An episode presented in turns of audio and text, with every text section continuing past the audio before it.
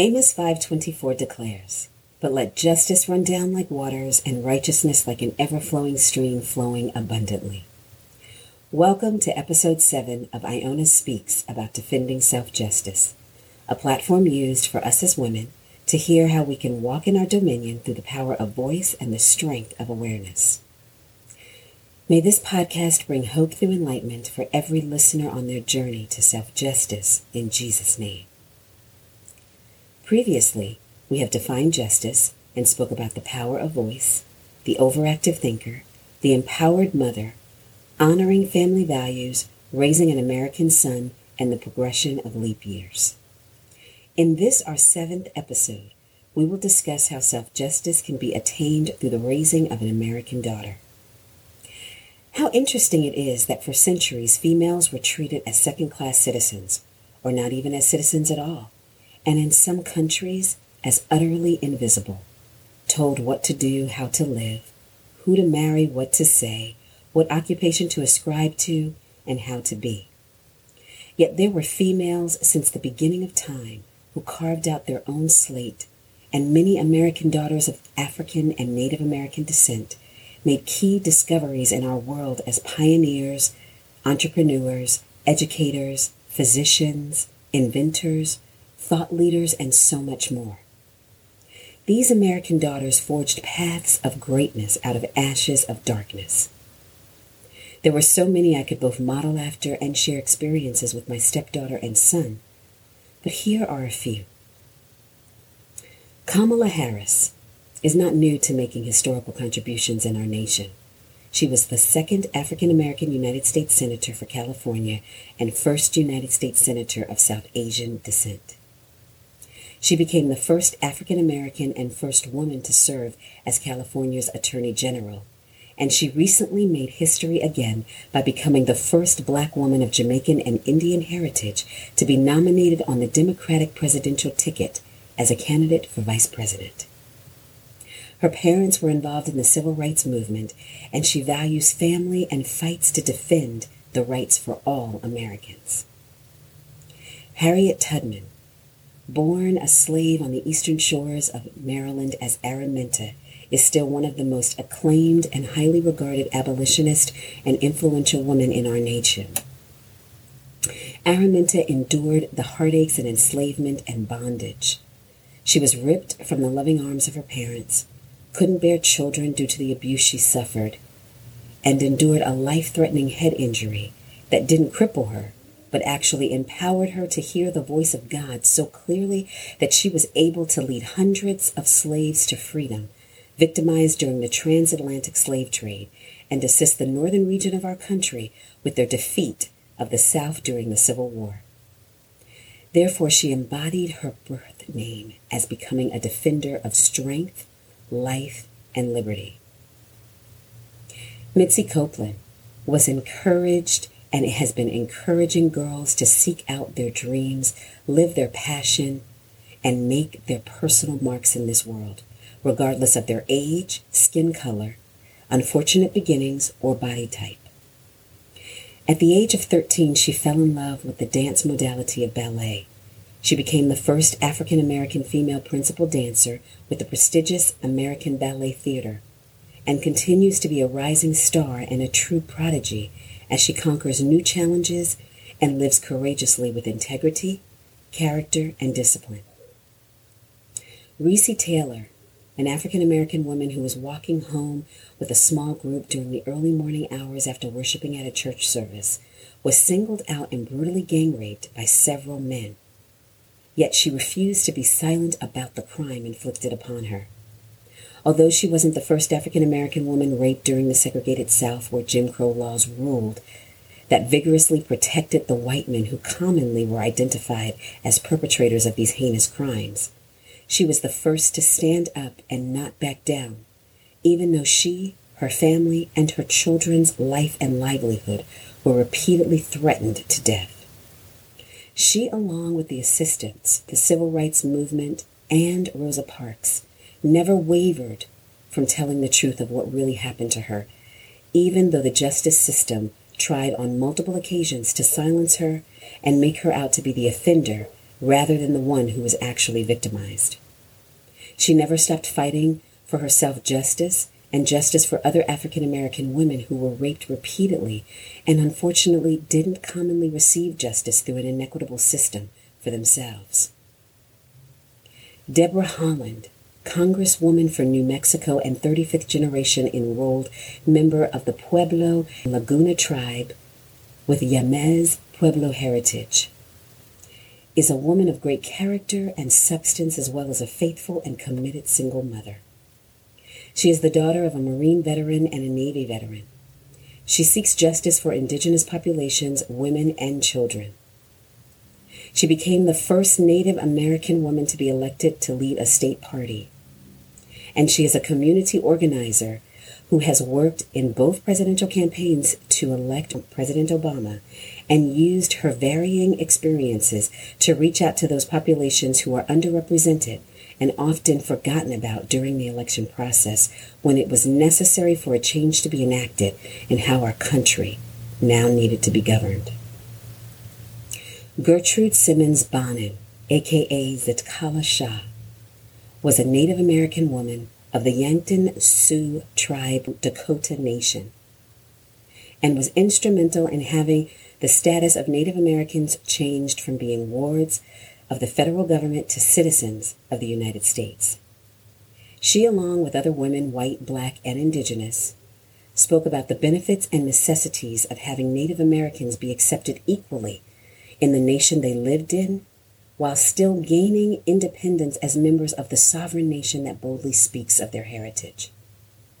Although she fought for the passing of the 19th Amendment allowing women who were citizens the right to vote, she also advocated for its ratification, as many Native Americans were not included in this amendment because they weren't even considered United States citizens. She was a leader in the suffrage movement so that all women would have equal and fair rights and emphasized the hypocrisy that the first Americans lacked the rights that all Americans were supposed to have.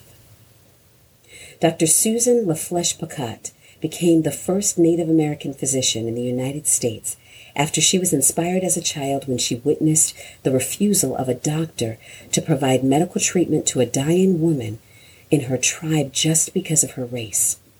She led a prevention campaign against tuberculosis prior to it even being a cure and opened a hospital that is presently a museum dedicated to the work and history of both the Omaha and Winnebago tribes.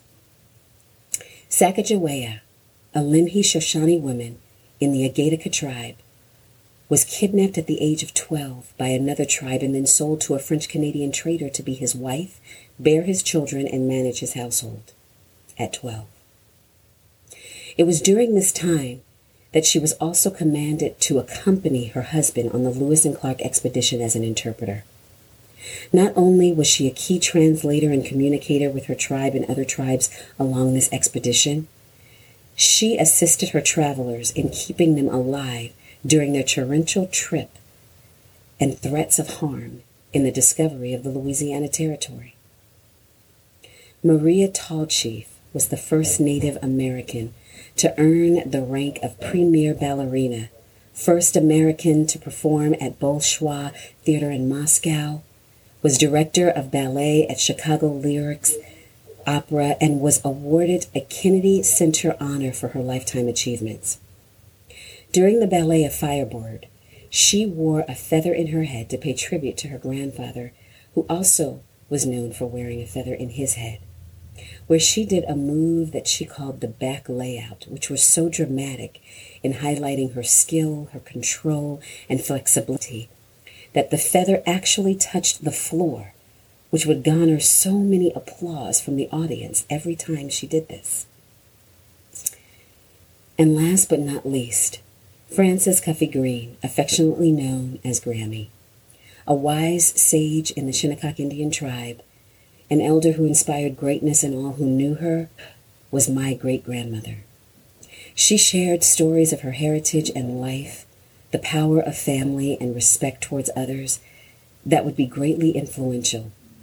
She was resilient, she was dignified, she lived by integrity, she lived with great faith in God and was an inspiration to many because she never mixed words as she spoke truth. As Proverbs 31 8 and 9 decrees, open your mouth for the mute, for the rights of all who are unfortunate and defenseless. Open your mouth, judge righteously, and administer justice for the afflicted and needy. Grammy, all of these women mentioned, and so many more, were and are American daughters who used their voices and continuously inspire us in how we are to raise our daughters so that they are always able to receive equal and fair treatment. Raising an American daughter in the lesser than dominant race has its challenges and its great rewards because we can use the experiences of both past and present contributors, as well as our own experiences, to demonstrate how, regardless of race, ethnicity, and gender, a daughter can excel past how the world might define her and help other daughters and sons see and embrace their gifts so that they can experience their own journeys and make changes that both impact and echo through generations. When I was told as a child by a white male premier ballet dancer that I didn't have the body type to be a ballerina, yet was encouraged by my white gymnastics teacher that I could be anything I wanted to be, I pursued my passion of being a gymnast, using a variety of dance techniques to do what I loved. When a white teacher told me that my hairstyle was too ethnic because of my braids and beads, my mother, with all her sassiness, said that there are times that call for assimilation and there are times that call for you to be yourself. This is one of those times to be yourself. And with her constant presence at the school, there were a great number of teachers who boldly supported my sister and I in our academic and athletic ventures, even through the ignorance of some other teachers, thus empowering me to wear my braids and beads with confidence and learn how to speak up for myself when it was necessary. As I have mentioned in earlier podcasts and earlier episodes, it truly does take a village to raise a child because different yet agreeable voices are stronger together than they are apart. As women and mothers, when we are in position to fulfill our purposes, we are able to demonstrate to our children how to fulfill theirs. We lead by example, and our children are eager receptacles that follow. Therefore, it's important for us to model positive images of behavior that reinforce strength through stability for them in challenging situations. For example, during a time of social injustices and racial inequalities, our children are watching our decision making, listening to our responses, and waiting for permission to act. While driving through the back roads of Pennsylvania on our way from Maryland to upstate New York, my husband and I were pulled over while our children were in the back seat. When my husband stopped our vehicle, he immediately put his hands on the wheel so that they were visible. As the police officer began to tell us that he had been following us for the past 15 miles, it was clear that we were being racially profiled. As the roads were windy and hilly, the conditions were not conducive to speeding. My husband responded in a humble yet confident tone as he answered the officer's questions and would tell the officers what the officer what he was doing before he did it. Although we were given a speeding ticket, even though we clearly weren't speeding due to the mountainous road, we had to comply with the numerous questions being asked of us about where we were traveling and the reasons we chose this route to get to our destination. Our adolescent daughter and toddler son were watching quietly in the back seat.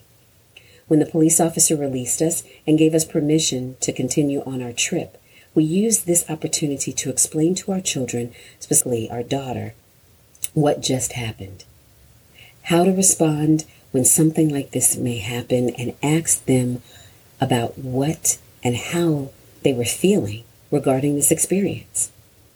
My stepdaughter was articulate about what she saw and was appreciative as to how her father, my husband, demonstrated wisdom because she was scared as she realized we were stopped with no merit. Our son remained playful while I engaged with him during the interaction with the patrol officer, as he was still a toddler and didn't fully grasp what was happening. So he only asked, Why were we stopped? And our reply was sometimes police officers will stop you just because they want to and because they can. So it's important to know how to respond. It was a powerful experience for my stepdaughter to be able to see how her father would handle and could handle social injustice through racial profiling. Something that even if she doesn't articulate ever again, will always be remembered because actions are louder than words. Therefore, as we raise our American daughters during this historical period in time, let us never cease to be transparent with our experiences, share the prevalence of our experiences, both the successes and challenges, demonstrate to our daughters and sons who they are to be and what they can accomplish, and provide for them a blueprint of excellence as we share the life, legacies, tragedies, victories, failures, and triumphs of those who've paved the way for them to embrace and excel in their own personal journeys. As we conclude this episode, I trust that every woman and mother listening be empowered to walk in their dominion as they realize there is value in their life through all of their experiences so that they can become the defenders of self justice for themselves. Thank you for listening to Iona Speaks about defending self justice and have a prosperous and powerful week.